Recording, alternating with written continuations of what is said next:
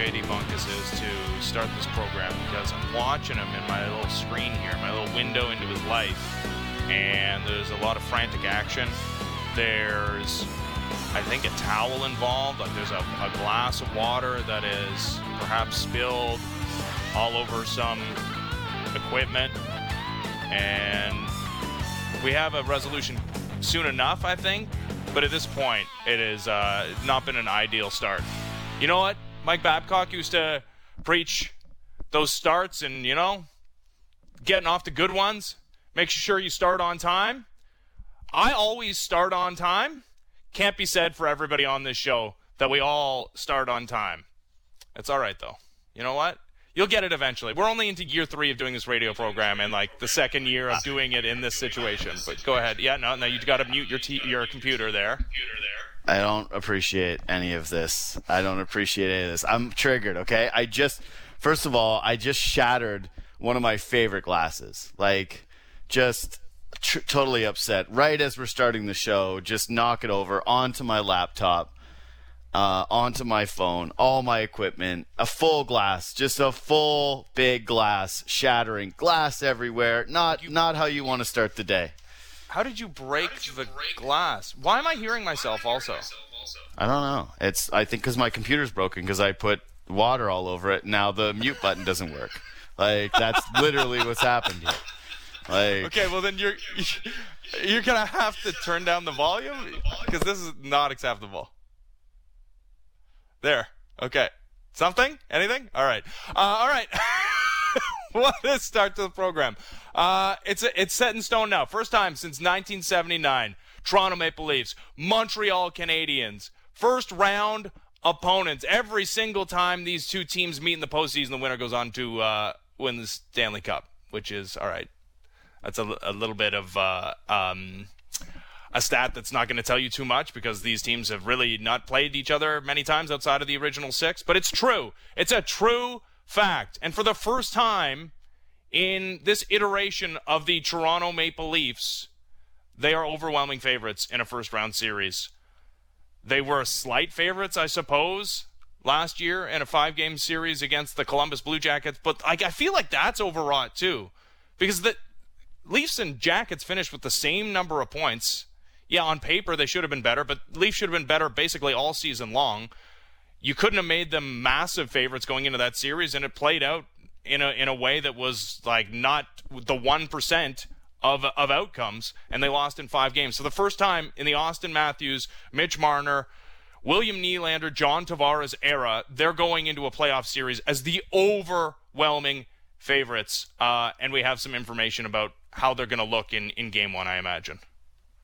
So I want to start with just the fact that they're actually playing Montreal because we've known this for a while now that this was likely, but there was definitely a period where we got a little scared, right? Where it looked as though Winnipeg was falling apart at such a rate that we were going to be, I, I will say it, like cheated out of a matchup between Toronto and Montreal. Like, this is no disrespect to Winnipeg. This is just this is just so meaningful for hockey to have this matchup for the first time since 1979. And yes, okay, are you are you ready for like an old guy take? Yeah, well, listen, I I I live for old guy takes. Those are my takes. The old guy take here is pretty simple. It's that the older I get, the more it's just I'm not afraid of the consequences as much as I'm excited for the potential feeling of what this matchup is. And and maybe it would be different if I thought Montreal was a little bit more even with Toronto. And mm-hmm. I'm willing to accept coming off like a fool if, if Montreal is far more competitive. They do force a game seven. Hell, if they win this series. But the idea of these two teams and the, the reward of having Toronto in a matchup with Montreal where there's real stakes against a team that's supposed to be a rival that really hasn't felt like one outside of it being regional and outside of fans debating who has the better ones or the most annoying ones or blah blah blah go on down the line. It, this is like what it's all for. Moments like this series like this uh, uh debates and discussions with friends like this the eyeballs what what do you think this is going to do television wise because I I know that we live in an era where the numbers are never going to be what they were, you know, 10 plus years ago. But this feels like a series where every single person in the country, even if they're not a fan of either of these two teams, is going to have a passing interest. This is uh, so. I saw uh, Richard Deitsch was passing around this stat about how the national TV numbers south of the border for the NHL have been like actually at an all-time low recently, and this is right after the NHL signs this massive deal with ESPN where they like triple their their revenue. That's all well and good. Mm-hmm. In this country, the National Hockey League and the broadcasting of even the the the national games that are not involving your own team have to be massive. The the interest in this league has grown leaps and bounds with the North Division. The interest level for this team and these two sweaters is like I would argue is going to be the highest rated. You're going to see stats coming forward. You're going to see tweets from Sportsnet PR in in the Yeah. coming weeks about the highest rated live event broadcast in this fr- in this uh, uh, network's history. I can guarantee you that. Uh, I'm not excited. I mean, I guess I'm a little bit excited about the potential for work because, hey, listen, it's been a pandemic and that's affected just about everybody's business negatively, right? And mm-hmm. we're not immune from that. So there is a part of me that looks at it now and says, hey, this is going to be good for sports. This is going to be good for the industry.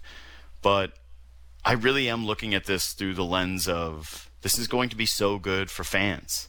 Mm-hmm. This is going to be so good that Toronto ends up in a series where if they lose, mm-hmm. Montreal and the rest of Canada has something on them for until they win a Stanley Cup.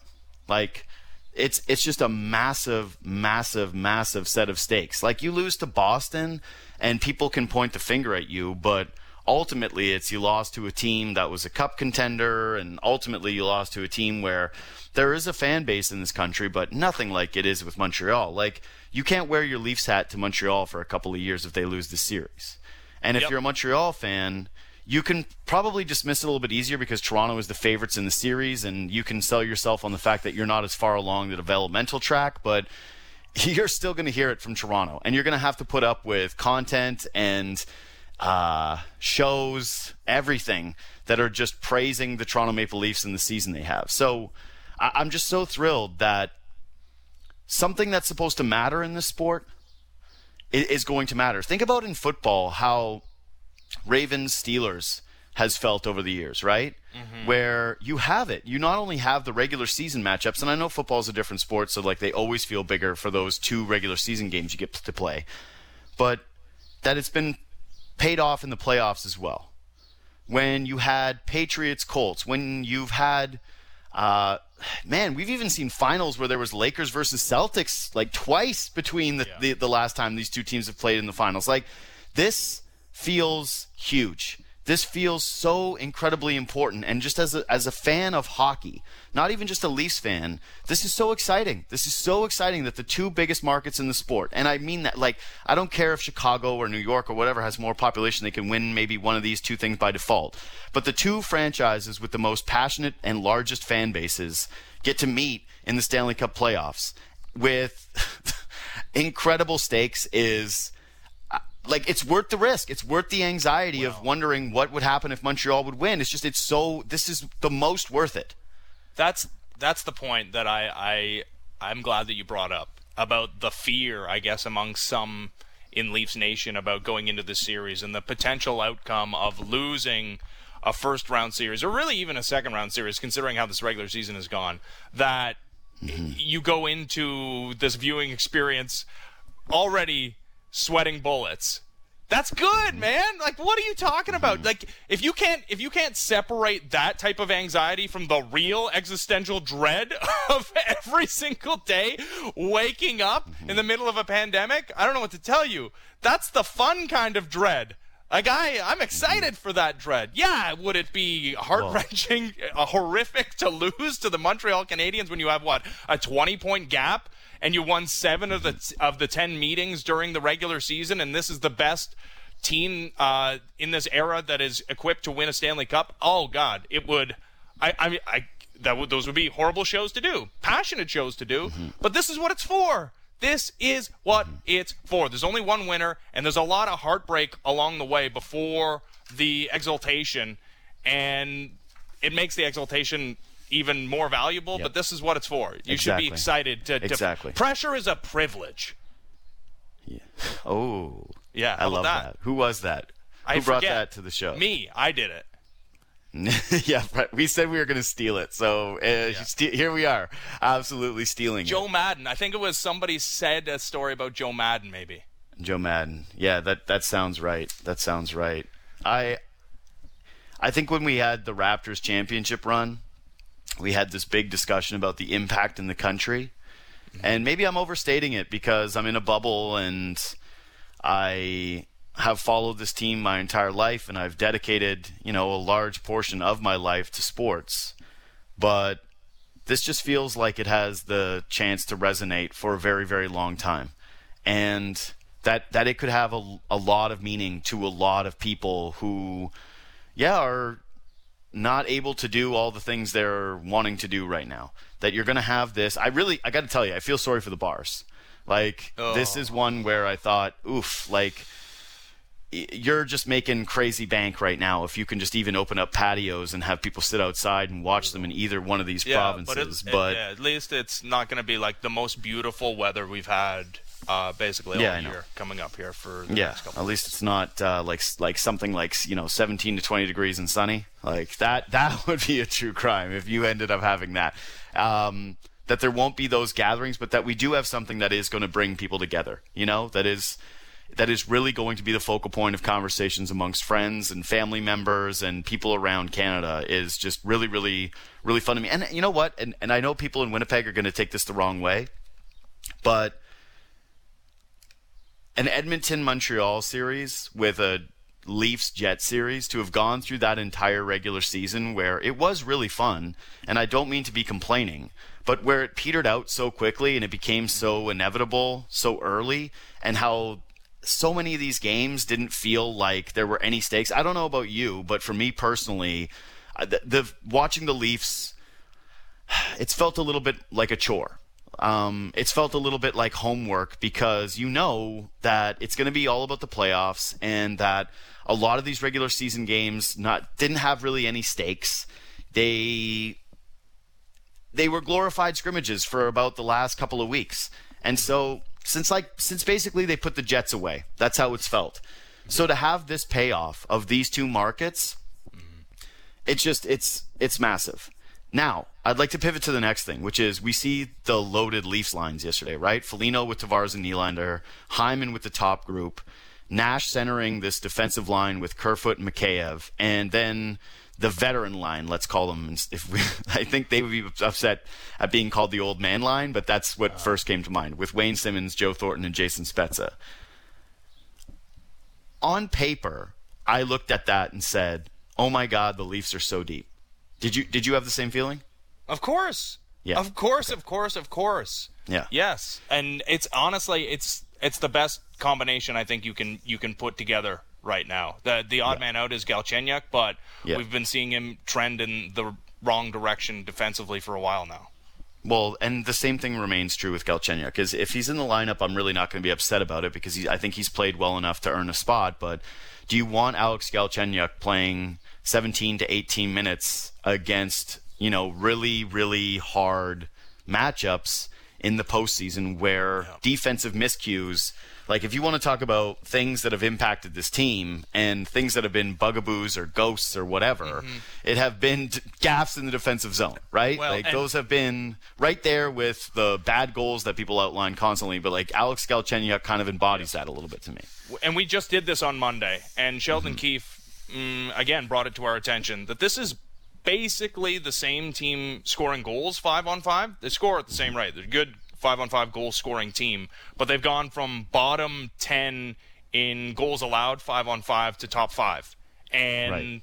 the reason for that is the team defense is also you know four of the six uh, defensemen are new uh, or in different positions, and it's also having players like Nick Foligno and Ilya Mikheyev and Riley Nash. I mean, who hasn't played a game, but yeah, Yep. focusing more on defense than offense, which is what you're doing if you leave Alex Galchenyuk out of the out of the lineup. So they look really deep. And when I saw those lines yesterday, I thought, wow, I'm so excited. You look at the blue line, and they didn't have Sandin skating next to Bogosian. They had it was Ben Hutton. Mm-hmm. And I don't think that's going to be the case. So, like, clearly there's the one wrinkle there. I believe that it's going to be Sandin or Dermott uh, with Bogosian. And that makes you feel great too, knowing that you really do have seven defensemen. And even if Ben Hutton was to get in, at least uh, for that guy to be your eighth, to be that far removed from Martin Marincin, which you weren't a year ago, where like Jake Muzzin goes down, and you're playing a guy that has really shown his limitations at this level. It's exciting. They're deeper, and they're sitting guys like Galchenyuk we're not having Robertson discussions or like savior discussions from the AHL like we've done in years past, whether it was Andreas Johnsson or whether it was Nick Robertson. This team is deeper than they have ever been. However, this is the two things can be true. This is the deepest Leafs team yet of the Auston Matthews era. This is the best they've been primed to win. But I can't help but think, as I'm looking at this, about we can and we will. Because this is what it's going to come down to now, right? If the Leafs peter out, if they fail here, then there are going to be the same conversations we had going into the season about whether or not there is some kind of a fatal flaw. Because I, I think we can accept that if they do lose, we're going to be looking at things that are beyond talent and skill. Because the Leafs just have that. They have that over the Montreal Canadiens. They have more talent. They have more skill. They're on paper the better team. But the second part is going to be the workability of this group and finding enough depth, quote unquote, for this team. Because the top six right now is inarguably excellent, right? With Hyman up on the top line, we know those three work. We know those three, uh, like, uh, no one's questioning Auston Matthews, Mitch Marner, and Zach Hyman after the season. Same goes for Tavares and Nylander, especially now that we do have a greater appreciation for the commitment that Tavares put into his defensive game and the way that Nylander responded to criticisms earlier in the year. Foligno, if he's healthy, I think that the bar for what he needs to do is pretty straightforward and simple, and that – I guess maybe he could take some heat if there isn't some goal scoring, but that's right there. You look at the bottom six, it looks incredibly deep, but there's still a lot of hypotheticals here, right? Mm-hmm. And it's funny because it's this group that's put together where we can and we will has you get a lot of credit for this if you're Kyle Dubas and you're Brandon Pridham because you always knew you had this advantage of being able to spend extra money and work the salary cap to your advantage whenever possible. But what they're like over four million dollars, right? Mm-hmm. Is it four or five million dollars over the salary cap if all things go according to plans when playoffs start? Something. It's either it's one of those two. Okay, so they're five million dollars over the cap, and if you just look at that bottom six, it includes Alex Kerfoot, the result of a trade that is among the most controversial, I actually believe, in Leafs history. You have Riley Nash, who has not played a single game for the Leafs, who has been coming off of a long injury and could be tasked with centering a third line that is going to have some incredible defensive responsibility. You have Ilya Mikheyev, a guy that they went over to Russia to go out and acquire, someone who got a small money deal, who has worked out incredibly well for what you paid, but a, another different avenue, right? You've got a bottom a, a bottom group of three veteran players, one of which took the minimum in Spezza, and two of which took a little bit more, but with the idea that they wanted to be here. They wanted to be Toronto Maple Leafs, play in this city, and have an opportunity to win a Stanley Cup. It's a very creative way to build a bottom six. We're going to see if it's a sustainable model to build a bottom six where you do have to go to all these different places. Even if you look at the depth, like guys like Pierre Engvall, guys like Alex Galchenyuk, you get in a trade from a team where he's basically on the outs when it comes to his NHL career. But that depth is now going to be tested in a way that it hasn't been in a long time, and it's going to be judged in a way that it hasn't been in a long time. Like Riley Nash, his group, if it is that group, they are going to have to be locked down defensively. They cannot be a liability throughout this postseason. They can't be a group where you go, well, they're not providing you any offense and they're getting scored against. So what is the problem here? And when it comes to the old man line, they're going to have to provide, some secondary scoring. They're going to have to provide some of that toughness. If you remember last year against Columbus, the line with Jason Spezza and Kyle Clifford, they were hard to play against. And it wasn't a ton of minutes, but they were important minutes. And you're going to need to see that from this this old man line as well. So I, I look at this and I say, yes, the Leafs are deeper. Yes, on paper they're better, but also now that I'm looking at this and evaluating it, it's sort of they're going to be a lot of what determines whether or not we're giving Kyle Dubas a ton of credit for th- that creativity or whether we're giving him a lot of criticism for the top end of the lineup saying, see, the bottom six was just not good enough because your top six was too heavy. Well, and here's the rub to that because what you said is correct is we're probably not going to see this lineup in the final two regular season games. Like, there's not going to be a mm-hmm. run up at all. Like, I know we're not going to see it tonight. Like, we, we were told mm-hmm. explicitly that Riley Nash and Zach Hyman will not play tonight, and mm-hmm. I, I, I, guess that's for salary cap reasons. It's still confusing to me how they're going to get Frederik Andersen off LTIR to play in the game tonight, but whatever. They're doing that, and we were told Nash and Hyman not playing tonight. I'm not saying that that's the, the biggest deal in the world, but I don't know. Is it is it no deal that Riley Nash is going to have to center the shutdown line for the Toronto Maple mm-hmm. Leafs in their most important series in decades. Uh, with guys he's never played in a hockey game with, like that seems not insignificant. And we've seen Thornton and Spezza su- uh, succeed together with mm-hmm. uh, a, a, centerman with with Adam Brooks. That worked okay. Eh, mm-hmm. Kerfoot wasn't as good. Okay, Spezza, you're you're taking the draws you're the centerman and you're playing with Simmonds. Like there isn't one speedster or one young player on it. Uh, we haven't seen that really for an extended period of time either. So it could work. There's a you're right. There's a there's a big question mark surrounding both of those bottom lines. So we'll see if this actually ends up being the roster composition. This we'll end up seeing if this is the way sense, they though. roll in the playoffs. It does. It does make sense. This is how it makes the most sense to me. When I looked at that group of forwards, the the way that they were put together, that's the highest ceiling group. And that's just my opinion. Like if you would have asked me to sketch out what it was going to look like, that's like exactly what I would have put. And I would have said that if you are playing Montreal and you are very very heavy favorites I would want them to be putting their best foot forward for what needs to happen in order for them to win. And that would get Riley Nash's sea legs under him and get him going now and have that group build some chemistry throughout the playoffs. The other part of it is if it doesn't work out, because it's risky to do it game one and then have Riley Nash look terrible and he can only play 12 minutes and then it's gassing out other guys and then all of a sudden you're looking up and saying, wow, that was a disaster. But it's also something I think you can pull the trigger and move that those lineups around in a way where you feel comfortable about putting Galchenyuk back in the lineup.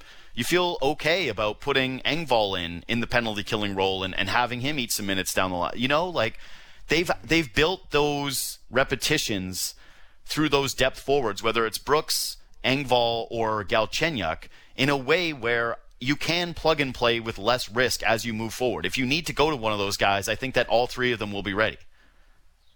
Yeah, it's a great point, and yeah, you've got Kerfoot on the wing, which I think is his best role, pretty clearly. Mm-hmm. Uh, and paying him that money to be a depth center did not work out because I, I think we've seen enough of a sample here to understand that when he's at his best, he's not uh, playing up the middle; he's playing on the wing. But he can move back mm-hmm. to the middle if the Nash thing doesn't work out. Foligno on on the third line was something that we talked about when he was brought over if it if it doesn't work out for him on that second line and you need a little bit more scoring and it's it's not the the the defense that you need to lean on and you need to throw Galchenyuk back in there, maybe he's a third line candidate as well. There there's a lot of moving parts with this. Yeah, I, I look at this roster and I think all season long we've been discussing the pieces and who fits where and who does what, and now seeing the final product.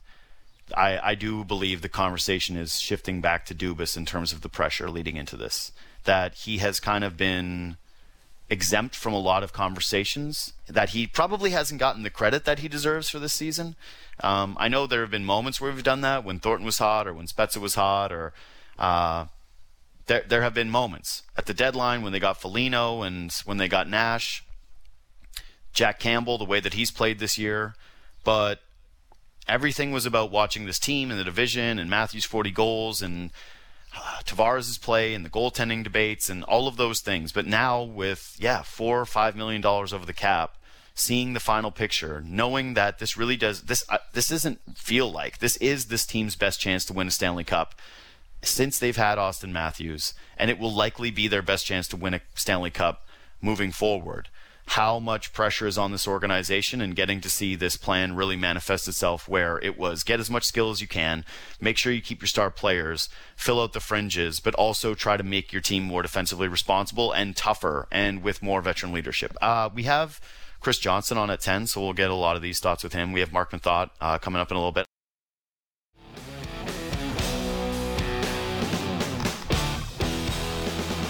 Love when they do this.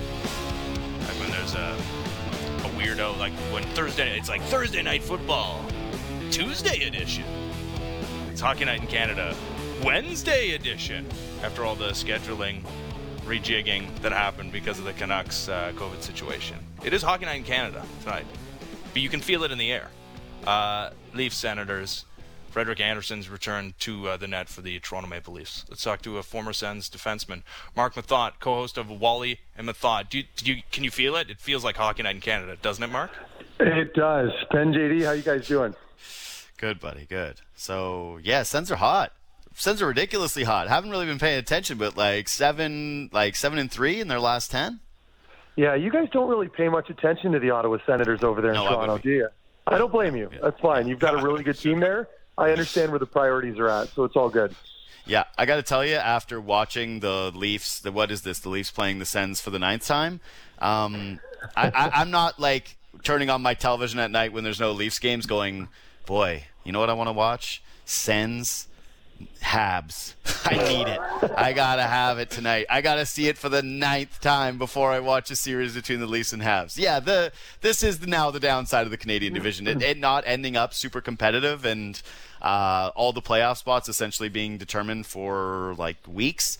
That's a Yeah. tough one. But I will ask this about the Sens thing, and this is my biggest point of curiosity because in most sports now, when your team is not going to make the playoffs, people want them to bottom out. And the Sens got hot right at the end of the year, which would mean most fans would be upset. I feel like the mood in Ottawa is actually, hey, this is great. We want to see the team win. And the draft position stuff is not that big of a deal like it has been in years past. Am I, am I getting that right? You're you're absolutely right. It's it's it's um it's intriguing to me because a, a lot like you know most analysts or any hockey related person that knows a lot about the game, I think part of me was hoping they would tank towards the end only just to get that draft pick because I know the games they mean absolutely nothing. But then Right. on the other hand, there's an argument to be made that this is really good for this young group to learn how to win and play together. And they've got so many young players at this point that I don't think people are focused on the draft. And I think we've kind of convinced ourselves over here that the draft isn't that deep this year. Certainly, you're always going to find some pretty good players in that top 10. But I think for the most part, you know, as a city collectively, they're just really focused on the team right now, and everyone's just happy. There's there's a lot of buzz right now around this team here, and I think you know this, last stretch where they're about, I think they're eight two and one in their last eleven. They're they're just playing very well and very good hockey, and it's been very entertaining. And I think it's just giving me people a lot of hope moving into next season. Yeah. You don't you don't see, hear about the uh, Melnyk out signs, which I'm s- sure still exist. Like the, they're getting social media pub because kids are throwing hats over Tim Stützle's fence Yeah. right when he scores a hat trick. That's good. That's good. Not You know not what? That actually out. made me feel really great because normally, like, my first thought was nobody wants uh, people to know where they live. right. Uh, but that, that it was just so sweet, and it was like those guys looked like they were all in college together. It was like their college Yeah. house. like, they're all Because what? I'm he like, lives oh, Brady, right? Right. I was like, oh, that's me living in Ottawa. That's the exact same thing. Down off just off Bronx, living in the glebe. Like that's what I think they look like they're in Sandy Hill. But even still, it was like, oh, that's really cute. I like that. That felt like a small town hockey vibe.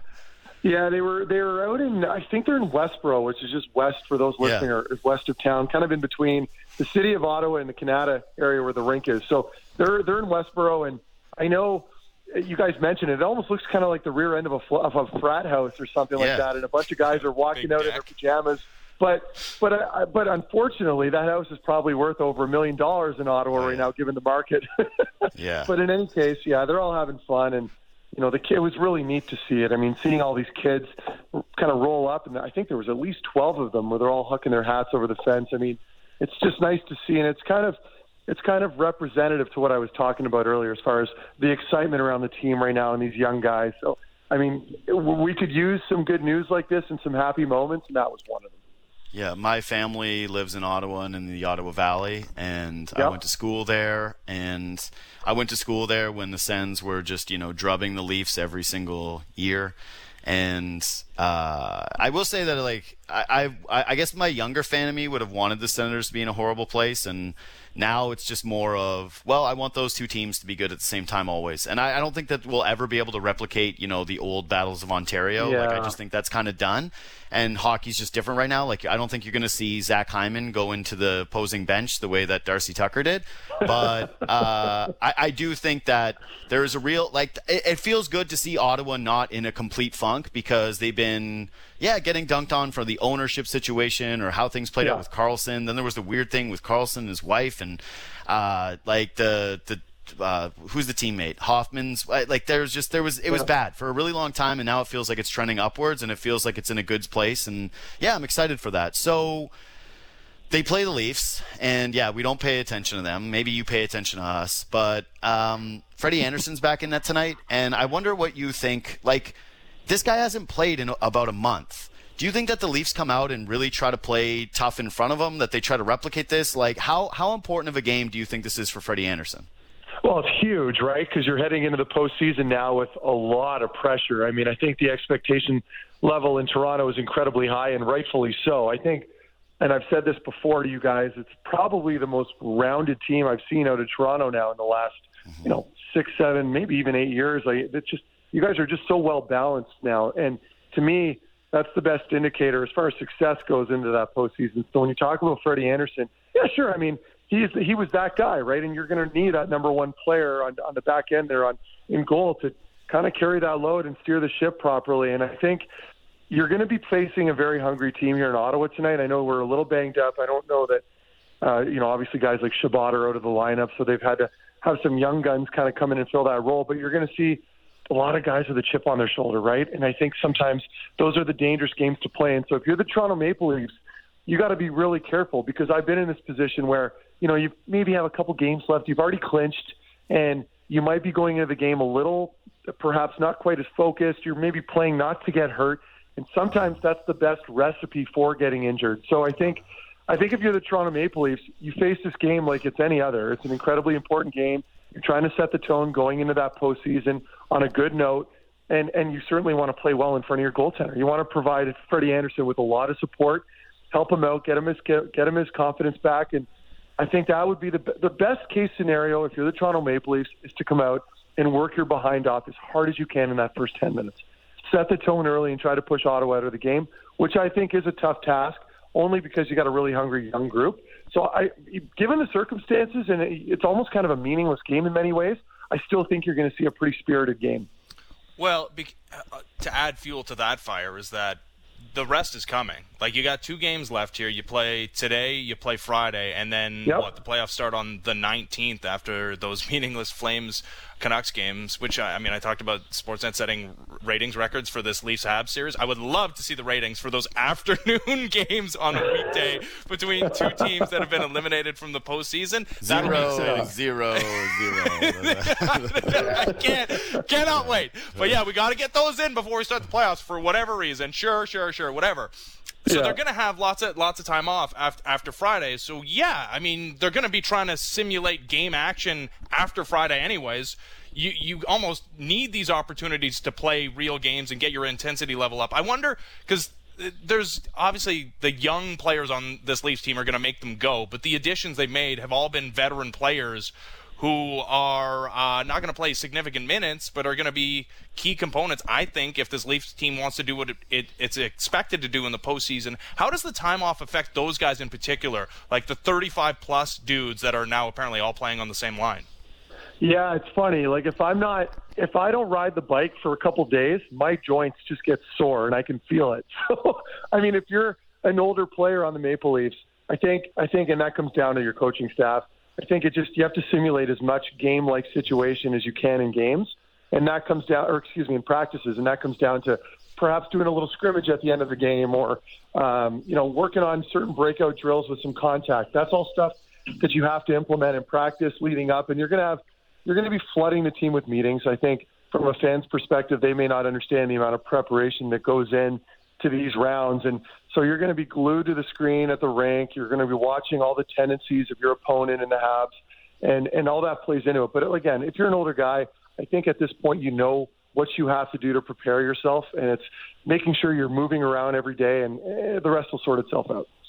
So the last couple of days, it's been pointed out that one of the biggest reasons for success this season is, of course, the Leafs have star power, but Auston Matthews has scored 40 goals before. And maybe not at this rate, but he has done that. And that it really comes down to this team's commitment to defense. And some of it was like kind of dismissed because they play in this division. It's a weird year, but it's been pointed out, and yeah. I think pretty astutely so, that the one thing about the North is that it is a very offensive division, and the Leafs have basically completely flipped like their standings on five on five goals against versus where they're yeah. at last season and this one. And and I wonder from your perspective, if you think that that's a byproduct mostly of just an improved and more balanced blue line, or how much of this is about like team defense and, and what you see when this team plays, yeah, r- like responsible hockey five on five?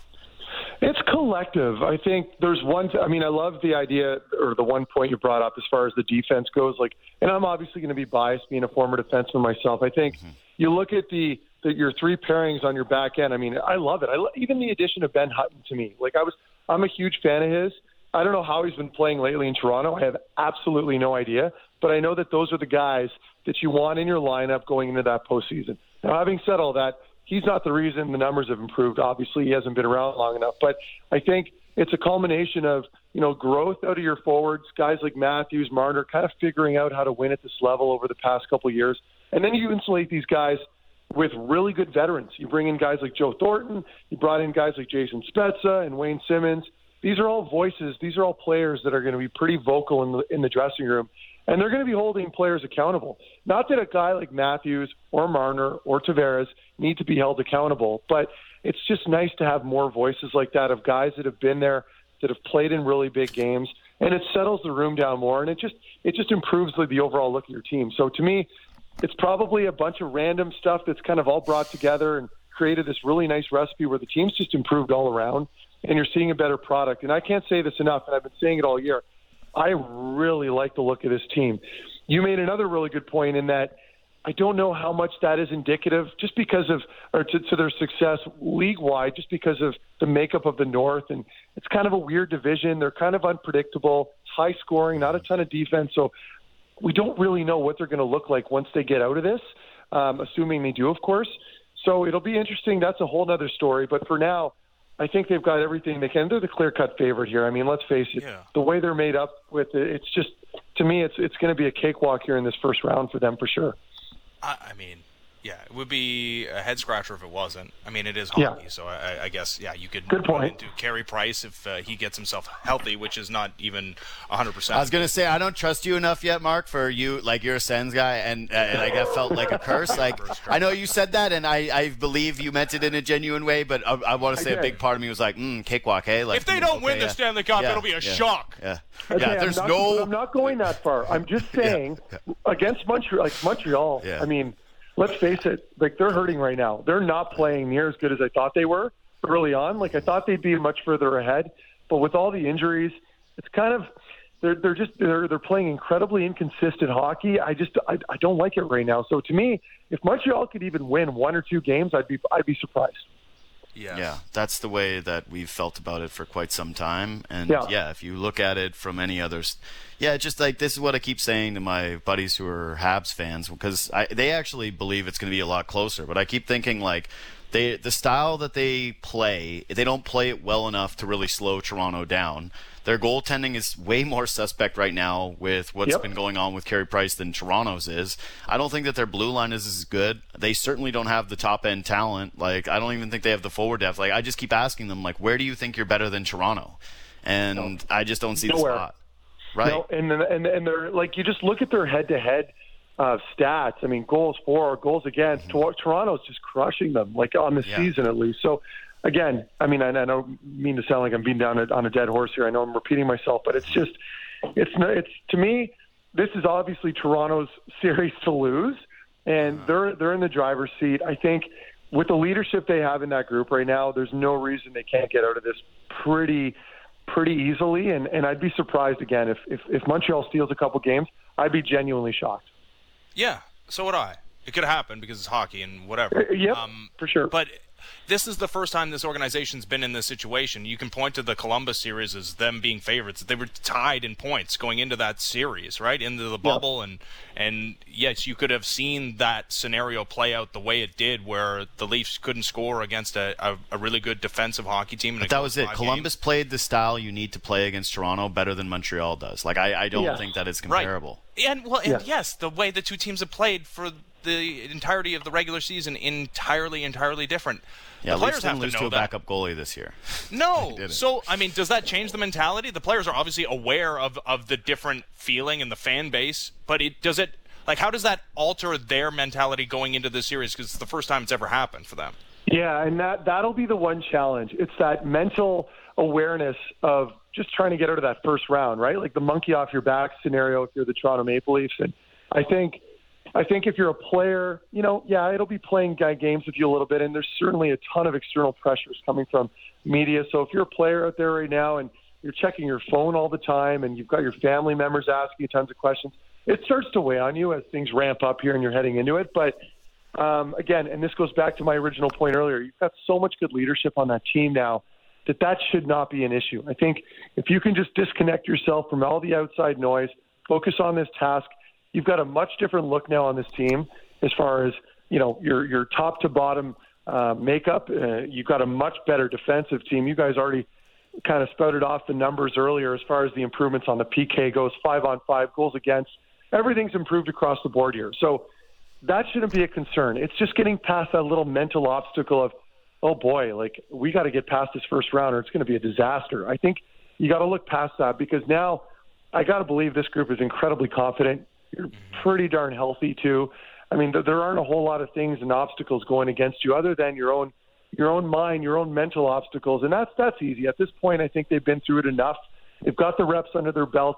There's really no excuse. It would be an absolute disaster, and I wouldn't want to be a Toronto Maple Leaf fan if that happened. But I honestly, as much as I would probably like to see that happen, just out of spite, I think you guys are going to do just fine it's hard to tell what you're trying to do with the mental gymnastics and the potential curse you're throwing on this team. But that's that's that, that's what makes a, a good cursor is somebody who's like, yeah, hiding it well enough that you you can't really uh, put your finger on it. Marc, great stuff as always, buddy. Thanks for this, despite cool. uh, your reverse curse stuff. Thanks for having me, guys. I appreciate it. Thanks, bro. Uh, there's uh, there's Marc Methot, former NHL defenseman, co-host of Wally and Methot. Yeah, I think by and large, it's a it's more the fans that feel that stuff. Like I don't know. Do you think Auston Matthews, who's been great in the postseason his entire career, is really thinking about the demons and this team's failures of postseasons past? Because again, last year was the first time they were even slight favorites in a postseason series, but that team stunk, and like rewriting the narrative on that team is crazy considering what they looked like before the stoppage. Uh I don't know. I think guys do think about that stuff, and, and I think that I, I, don't think that they'll think about it going in. I think they're going to feel really good and they're going to feel confident that they're buzzing at the right time. But if they were to say fall down a game in the series, like they get out of the gates, yeah, game one seems important. Game, that I, I could see how you start to think about stuff like ghosts and Maybe that's just me. That's just me. Yeah, I, just, I, well, I, I mean, you just told everybody your mentality and why you're a choker when it comes to sports. Yeah. Yeah. Okay. yeah, I'm a choker when it comes to everything.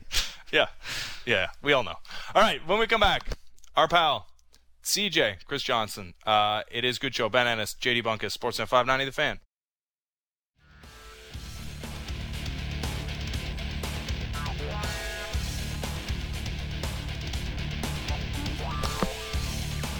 All right, we go. We got our technology working.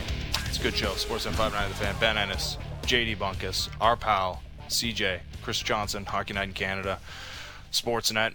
Uh, Jones is on the line right now. What's going on, CJ? Not too much, guys. What's happening? Uh, we're just hanging in, enjoying the uh, rise of Ethereum. Oh, man, I told myself I wasn't going to bring it up. Fine. Fine. Fine. You don't have to respond. It's all right. It's all right. Daddy picked a winner. It's okay. It's fine. You're the Dude. worst. You're you're 100. You won the 100 meter, but we're in a marathon. Let's let's check back in a year or two. Okay. All right. It's fine. Uh, all right. so uh, we You we got couldn't a help little. it, eh? Like you just I couldn't. couldn't. I couldn't. I was like, do I? And the, like the synapses just fired, and sometimes you can't control the words that come out of your mouth, and uh, that was one of those situations. Um, the Maple Leafs and uh, their lines yesterday, which will not be enacted for tonight's game, which is a little bit curious, I suppose. And somehow Freddie Andersen's going to play, uh, despite anyone going in LTIR. Is that for your money, uh, save for the Sandin situation, the blue line? That's the, the game one lineup you think uh, Sheldon Keefe is going to throw out there against the Montreal Canadiens? I'm I'm not entirely sure. I think it's obviously close to it. Um, but you know, I, I could still see some tinkering within that lineup. He, he mentioned that you know they had Zach Hyman Hyman yesterday on the top line, and he you know Sheldon Keefe mentioned after practice that you know he could be dropped to the third line. I think that that he's finally hoping you know with Riley Nash coming in the lineup and and more health that they can you know fulfill this vision of having a matchup sort of defensive first, nothing happens line, and, and so you know part of Zach Hyman's uh, you know part of part of his value or utility to the team is how versatile he is and that he could fill in there. And so I, I think we will st- still see some tinkering. I mean, I, I don't expect the Leafs to open the playoffs till a week today. Um, that they have these two games to play, but that means there's a lot of practice time. So, you know, I, I wouldn't wouldn't say that's 100% the lineup, but but we're getting closer to to the look with with what they rolled out yesterday. Well, just listening to you talk about it, I'm like, yeah, of course, because Sheldon Keefe is a tinkerer.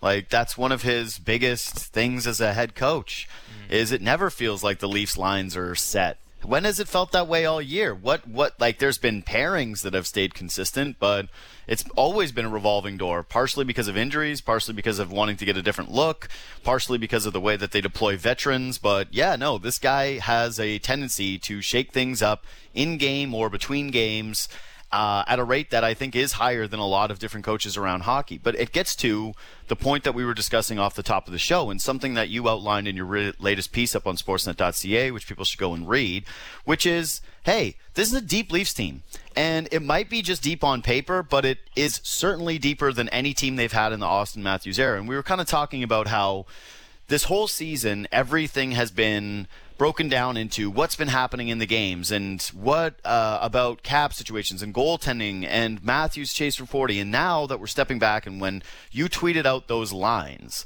all I could think of was this is the best shot Dubas is ever going to have. And if they do fail in some way, it, I can't help but feel like questions about the depth and questions about being too top heavy, they're going to come back, especially considering that they're going into the playoffs something like, what, four or five million dollars over the salary cap. Yeah, and that's just with the players they're playing. And it's not that they're over the salary cap. It's just that it just Yes. shows that they've they've managed to uh, wedge in all those those salaries and, and cap uh, commitments in, in under the ceiling. I mean, look, Tampa's doing the same thing. Tampa's going to activate a nine and a half million dollar player, Kucherov, who who wasn't on their their roster all season long. So this, this No, he's been ready for a month and a half, though. Seems fair. Right. All, all I'm saying is that the Leafs are just playing by the rules of engagement that, that go with if you're trying to win a Stanley Cup. Um, but, you know, I, I think what's interesting, you're right. This is definitely, I, I don't think there's any debate on paper, the best chance they've had at it, you know, of the five seasons with Matthews, Marner, Nylander at the core of their team. Um, you know, it doesn't guarantee any success. It doesn't even mean they're going to win a round. You know, they're, they're going to be heavy favorites against Montreal. You know, now they have to go do it. But, you know, it's hard to envision them being able to build a deeper team. Doesn't mean they have to win this year or bust by any stretch. Uh, but, you know, a few things have worked in their favor. I mean, the fact that Jason Spezza and even to a lesser degree Joe Thornton have remained productive players and were willing to play here on league minimum contracts. You know that you can't even guarantee that for next year. I mean, age decline is a thing. Um, you know, the, the fact that they had a lot of draft pick capital with which to make the deals that they made, and including you know salary retention, you know on Foligno and, and Riley Nash, that's worked in their favor. They got Galchenyuk essentially for free. uh, you know, a lot's come together. I think to build this team. I, I, I would expect they'll be creative and they'll find ways around their cap issues in future years. But you know, on paper, I, I don't think they're they'll have trouble, you know, building a team that looks like this one. I will say this, like part of it is not premature in that this could backfire, right? If the Leafs lose and it's a some type of a horrific loss to Montreal where uh, problems from the past crop up in meaningful games, then this take sort of gets reevaluated or there's an amend or addendum to it. But as of right now, there's two things that you can say about Kyle Dubas. One, that the changes he's looked to make have worked. The we can and we will statement has looked great so far this season, anyways, where they do have all this depth.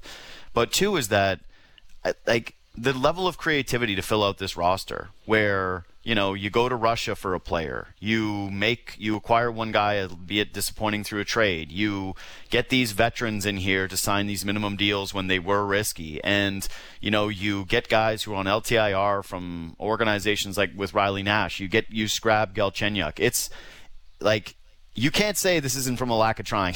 this is really, really creative stuff that they have done to, to build this roster out. Right, and it's been every day, right? I mean, they, yep. they signed guys like Mikko Lehtonen and Alexander Barabanov. It didn't pan out. They ooh Barabanov though. Ooh, this is hot. But, Seven points, no, eight games. but I'm just saying they found other places I, I for those guys to play. Like they, they you know, yeah.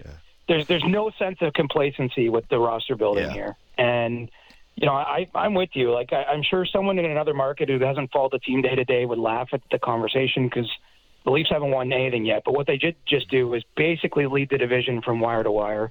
Uh, they they still have an outside chance actually winning the President's Trophy this year. They're they're, they're probably going to finish you know top three at minimum in the league. Uh, they they have spectacular individual players. They they've got a lot of guys outperforming their deals, like a guy like Spezza. Uh, you know, all that had to be made to happen, right? It's not just wasn't just like Jason Spezza or even Joe Thornton. I mean, those guys had to be convinced. Obviously, the Spezza situation had to be navigated. I think the front office is, really has done a great job in, in finding creative solutions and, and getting players who want to be here, building a team that should go on a run and reasonably look. They should at minimum get out of the, the North Division. I mean, I, I don't, I don't see any team out there um, that that is is their equal, and and it's we've seen that over a huge number of games played uh, interdivision play, and then you, you try your your chances come around three. So, um, you know, let's let's see how it plays out because it doesn't always go that way. You know, the goaltending situation, I'm sure, is probably where we're going to have our antenna up the most. Just just how all this gets sorted through, but you know, on, the, the Leafs they've they've done a really good job of managing their team and uh, there, there's not any other team out there I think that's hoping to play them. You know, they're they're absolutely one of the best teams in the NHL. Dude, this is why I'm so torn about the potential of them getting knocked out in the first round. Again, like we have to see it happen, but if it did happen, there's going to be all these reactionary takes, right? And okay, sure, there are scenarios where it's like, okay, maybe they just lose because of goaltending and that's all they have to overhaul or whatever. But if they lose, the takes are going to be, you know, fire everybody, change everything, trade somebody. And the part I'm torn with is that, like, the product I'm looking at right now, I believe in it. Like, I know it's the North Division and they're front runners all season long, but I look at the team and I just, I believe it's good. And it's hard for me to look at it and say, um, like if they, even if they lost, I, I, wow. I'm having trouble seeing my future self saying, don't run it back. Yeah, well, and, and you probably should be that way. You, I mean, that that's the rational take here the thing but I won't be rational. I need you to know how irrational this show is going to be right now. If they lose to Montreal, like it's going to be bad. I like I might have to do a show and then take two weeks vacation. The whole market's going to be irrational. I mean, that's this is one of the challenges I think is is of doing the job in general is is you have to be sort of executing a longer term vision. But sports is all about what happened last night or what's going to mm-hmm. happen tonight. I mean, it's so much of it is lived in the moment by the fan base and the media and the way everything's discussed you know, as I say, I'm, a, I'm able to step back right now, you know, with maybe with this break in the schedule and a long while before the playoffs and look at the team and go like, wow, like they, they made a lot of interesting decisions here and, and everything makes sense to me. I mean, probably the only thing you might quibble with is, is not trading for Taylor Hall. You know, I think that that's something I've seen a little bit on Twitter, but you know, if they didn't do that, they, they wouldn't have been able to add as many pieces as they did at the deadline. And we'll see, you know, how useful Riley Nash is. You know, on no planet is anyone arguing he's you know more a better player than Taylor Hall, but maybe for you know the needs that the Leafs have, it's it's better to have a Foligno and a Riley Nash and have you know a third option in, in David Rittich and, and that and have Ben Hutton to step in, you know, rather than yeah. Martin Marincin. You know, they couldn't have made all that happen if they went and traded for Hall. So, you know, that might be the only place they get second guess. Uh, I would I would think, but in general, everything they've done here makes a lot of sense, and we'll see if uh, if it pays off with a playoff run. Yeah, I mean that happens if they can't score, which I mean that has not been an issue for this team really ever since Auston Matthews stepped foot on an NHL ice surface. wasn't the issue last year; it was five on five goals against, and that's the major area of improvement. And Nick Foligno does a better job of doing that than Taylor Hall does. So I, I yeah, it's hard to imagine even that scenario playing out. But you, you mentioned I'm not going to criticize them no matter what happens for the Taylor no, Hall thing. Like Taylor Hall could good. go and win the Conn Smythe, I won't right. care. I'm going to be like, this is a no. right, this is a right call. I'll never change my opinion process, process, process was very good. It's funny, yeah. I mean, JD brought this up a, a, couple of shows ago about how everybody's already talking about how great Riley Nash is going to be in the postseason because we've seen him for the Columbus uh, against this Leafs team, and it's a great write up on him today in the Athletic about how great a teammate he is and how many people just love the guy to death, and seems like a perfect guy to be the anchor on a on a third line shutdown line for this Leafs team, and then just you know run it back around for the top two scoring But yeah, we haven't seen him. he hasn't played for a long time, and he won't play tonight, which is also curious because he and Zach Hyman aren't wearing the, the no contact sweaters. They're full participants in practice, and I know there's still cap implications. I have no idea what the ins and outs of that are, and I only barely care. But will they be able to get him a game? Will they be able to get him in on Friday, or is this it? They're just going to throw him in cold. No, they're going to throw him in cold. I mean, this is it's this simple without getting bogged down at all. If they activated Frederik Andersen, it, it didn't allow for Zach Hyman or for Riley Nash to to play a game in the regular season. So that was the choice essentially. Um, you know, obviously the health dictates it a little bit too, but you know, if if let's say Hyman was healthy enough to play tonight, and he, he may well be for all I know, you know, they they couldn't play him tonight and then have Frederik Andersen come back, and so from a cap perspective, the decision that was made is that it was more important to, you know, get Andersen a game uh, than than leave open the opportunity to have these guys play either tonight or Friday. And you know, it's hard to argue with that. I think that the Leafs are going to need two goaltenders. I, I just don't see any way around it. They're going to have a back-to-back, as we talked about in the first round. Uh, if they play deep into the playoffs, it's likely someone will have an, an off start or an off start, you know, two. I mean, you, you want two options there. And so getting Frederik Andersen in a position where you're comfortable throwing him into a playoff game, I think it's easier if he's played, you know, one more game in the NHL, and and so he'll do that tonight in Ottawa and go from there. So it's yeah, I think that as a result of that, this is the. I, I don't know if this has ever happened. I should start looking it up. Like, has a guy ever joined a team just in the playoffs? I mean, what a strange set of circumstances Riley Nash is dealing with. That he got traded while injured. That his you know recovery is going to make him healthy for for playoff time, but not have even had a game with the team he's playing for. I mean, just add it to the list for 2020 and 2021. Mm-hmm. I'm excited to see him. I still think that this team's ceiling is the highest with him in the lineup, anchoring the third line. But again, it's it's an on paper thing. A lot of this is still on paper. So Freddie gets the net tonight. They make that decision. They want to see him in the NHL. He has, like, by my estimation and my research, like he was kind of spotty to start that first one. And then same with the second game, but ultimately, like it's 38 shots against, and apparently he performed pretty well in the second half of the second game. I don't know how this is being evaluated tonight. I just I agree with you when it comes to um, they're going to need both guys. I don't know why anyone would not want Freddie Andersen ready to rock and roll. Like the guy is uh, certainly a huge, huge, huge, huge upgrade on Rittich. Even if you do think that Jack Campbell's the best option, I I gotta say though, I like so I saw your tweet yesterday, right? And I look at the replies, and there's so much vitriol towards Freddie Andersen that I actually oh, this almost feels like personal for me in the sense of I like I'm never defend the player guy. I'm never just hey, you know, fans don't have their say when it comes to a player. But the amount of hate that gets directed towards Frederik Andersen when the guy has actually had like an overwhelmingly good tenure with the Leafs that has resulted in, you know, some bad goals against in the playoffs, no doubt, but also some like really brilliant performances in the playoffs, again, including a game six against Boston where Toronto could have closed it out with more competent play up front.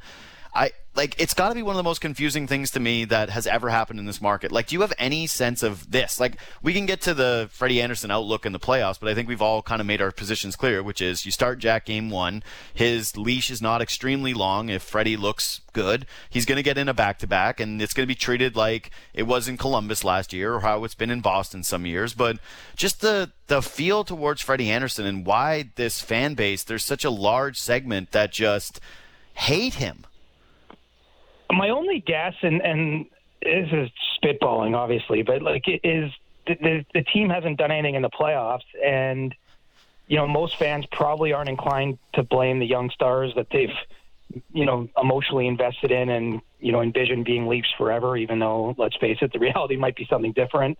Mm-hmm. And so you got to you got to direct it somewhere. I mean, I, I certainly can't defend every single game Frederik Andersen's played with no. the season on the line in the playoffs, but yeah. I also can't ignore, you know, if they beat Columbus last year if they don't shoot 2% throughout an entire series. I mean, you know, that's not even necessarily to blame the players themselves, but, you know, I, I, I think this looks entirely different if they've already won a playoff series with this group. And, you know, I think what it does do too is it sets up a little bit as a, I don't know if we want to call it a redemption narrative, but I, I think there's going to be an opportunity here for Frederik Andersen to win back some of some of that love. That's Honestly, I, I think I, I think it'll go a hundred. I think it'll like do a 180 in the other direction when he gets in because I do think it's a when, not an if. And and if he runs with it from that point and they win playoff rounds, I think a lot of it will be wiped away. I think that's part of you know what the Leafs have said to him. You know, you know for him, I think a lot of this. I mean, he's been dealing with a physical ailment, but you know, I think that they've been trying to get his mind right too because look, no no one has played more games for any team than Connor. Other Connor Hellebuyck's number one in the last five years, and Frederik Andersen's number two. Like he has played a ton of hockey for the Leafs. Most of it has been well above average. Uh, they haven't won a playoff series. He's this has not been an ideal season by any stretch for him. But I think that there is an opportunity for him to come in way more well rested to these playoffs. Um, you know, obviously physically, you know, the, the Leafs are hoping he's at a spot where he's at 100%, and you know maybe he runs with it. Maybe maybe a, a different entry point uh, you know, will produce some different results for them, and, and some of that sentiment will change among the fan base. Yeah, it's just like you look at the amount of work, like the workload that the Leafs put on him over the years. The yeah, fact it's almost unfair, honestly. It's insane. They, they, didn't have an, they didn't have a backup for None. some of those years, or not one they trusted anyway. No. Nope. Yeah, and then they bring him in the use of goaltenders has changed under his tenure too, but he's been like the last of a dying breed, starting 60 right. games a year. So they they load this incredible workload up on him, and and when the team was like the most porous defensively, right, mm, where this yeah. team could not stop anything at all times, he comes into this season. Man rush fest. Right, exactly. Odd man rush fest every single night. He actually makes it like he he as an all star caliber goaltender. There were stretches during his tenure as a Leaf where we were talking about him in the Vezina conversation, where we were looking at him and saying, uh, this guy has comparables if he's looking at a next contract, and those comparables are Vasilevskiy and like and Bobrovsky. Like that's the type of level he played for the Leafs throughout his tenure as the Leafs goaltender. Number one guy, no backup not a ridiculous price of acquisition, good contract, all these things. Guy that his teammates love, all this stuff. And comes into this year, stands on his head, plays a ton of games out of the gate, gets hurt, plays through an injury, plays through an injury, and as soon as he hits the DL uh, or the like uh, LTIR, whatever, people are just like, thank God he's gone. We hate Freddie Andersen. May he never come back. And when he does come back, it's if please don't play him ever. Please don't ever let Freddie get a sniff of the net. Like it is one of the most perplexing things that I've ever seen. Like it's when uh, people talk about Larry Murphy getting chased from town and how stupid that was. It's like this is my modern day version of that, where I look at it and I just cannot believe the takes that come from people's mouths and Twitter accounts when it comes to this player. Again, and this is me not advocating for him to play game one. This is me saying Jack Campbell has 100% absolutely done everything in his power to win that job despite someone losing it to injury and that it is correct, the correct play. But I, I just do not understand the need to just completely eviscerate a guy who has done pretty much nothing but play well here and do it quietly uh, because you can't like expand your horizons beyond any criticism other than bad goals that went in against the guy in a playoff series. Like it's it's nuts to me. It really, really is nuts. And here's the funny thing: and this is no disrespect to Jack Campbell. I believe internally the Leafs you know, think that Freddie's their best option if he is 100. percent You know, if, Because he and, is. and, I, and that that you know that's still an if. I, I don't know where he's at in this recovery, and we haven't seen him play. We'll get at least a better sense tonight of you know where things are. But you know, I think that they probably will. You know, the minute Jack Campbell opens the door for him to play, assuming Freddie is healthy, he's probably running with the playoff ball. I mean, that's at least that's how I kind of see this going. Yeah, it's really a tough spot for Freddie tonight because th- we're not going to see Riley Nash. We're not even going to see Rasmus Sandin, which everybody like throws their attention at in these meaningless games. It's like here's a young player that we can project, and what is he? Is he going to run the number, the the top power play unit in the postseason? We don't have that. Uh, it's him on an island. Like it's all that matters in this game for people watching it tonight. CJ. It is, and, and for the Ottawa Senators, it's their final game of the season. You know, it's it's it's the last day of class. You know, the Senators have played well over the last month, especially, and and played teams tough and strung together a lot of wins. I mean, they'll they'll be loose. You know, and, and there, I think there's still a lot on the line for the Leafs. I'm sure we're not focused on it too much yet, but if they can get even three points out of the remaining four here, they leapfrog like three teams in terms of the overall standings, which will matter if they do get to round three. And I know they're talking about that internally about trying to finish as high as they can to, to better their positioning down the road. I mean, it could be the difference of facing Vegas in round three, and and you know you're not getting an easy team no matter what if you get that far. But I, I do think these points are important to the Leafs, and and so you, you hope that they deliver a performance befitting that. But you're right, this, this won't be their best version of their roster just because they can't uh, they can't have everyone under the cap and, and make that work until next week. So, gotta ask at least one Eichel question before you go, because man, that was that was something.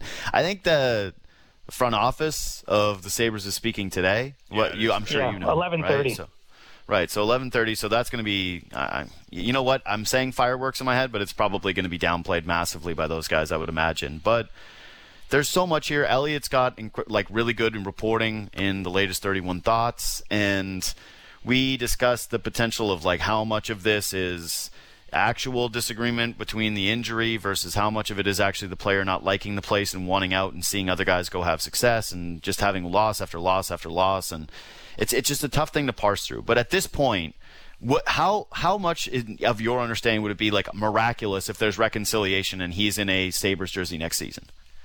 I think it's highly, highly unlikely. You know, I mean, look, we, we've seen him previous breakdown days talk about his frustration. You know, I think maybe once you get past the injury stuff, which is very real and, and a huge part of their present day uh, disconnect, you know, I, I think that one thing that he said, Jack Eichel, that is, is that, you know, my career's short.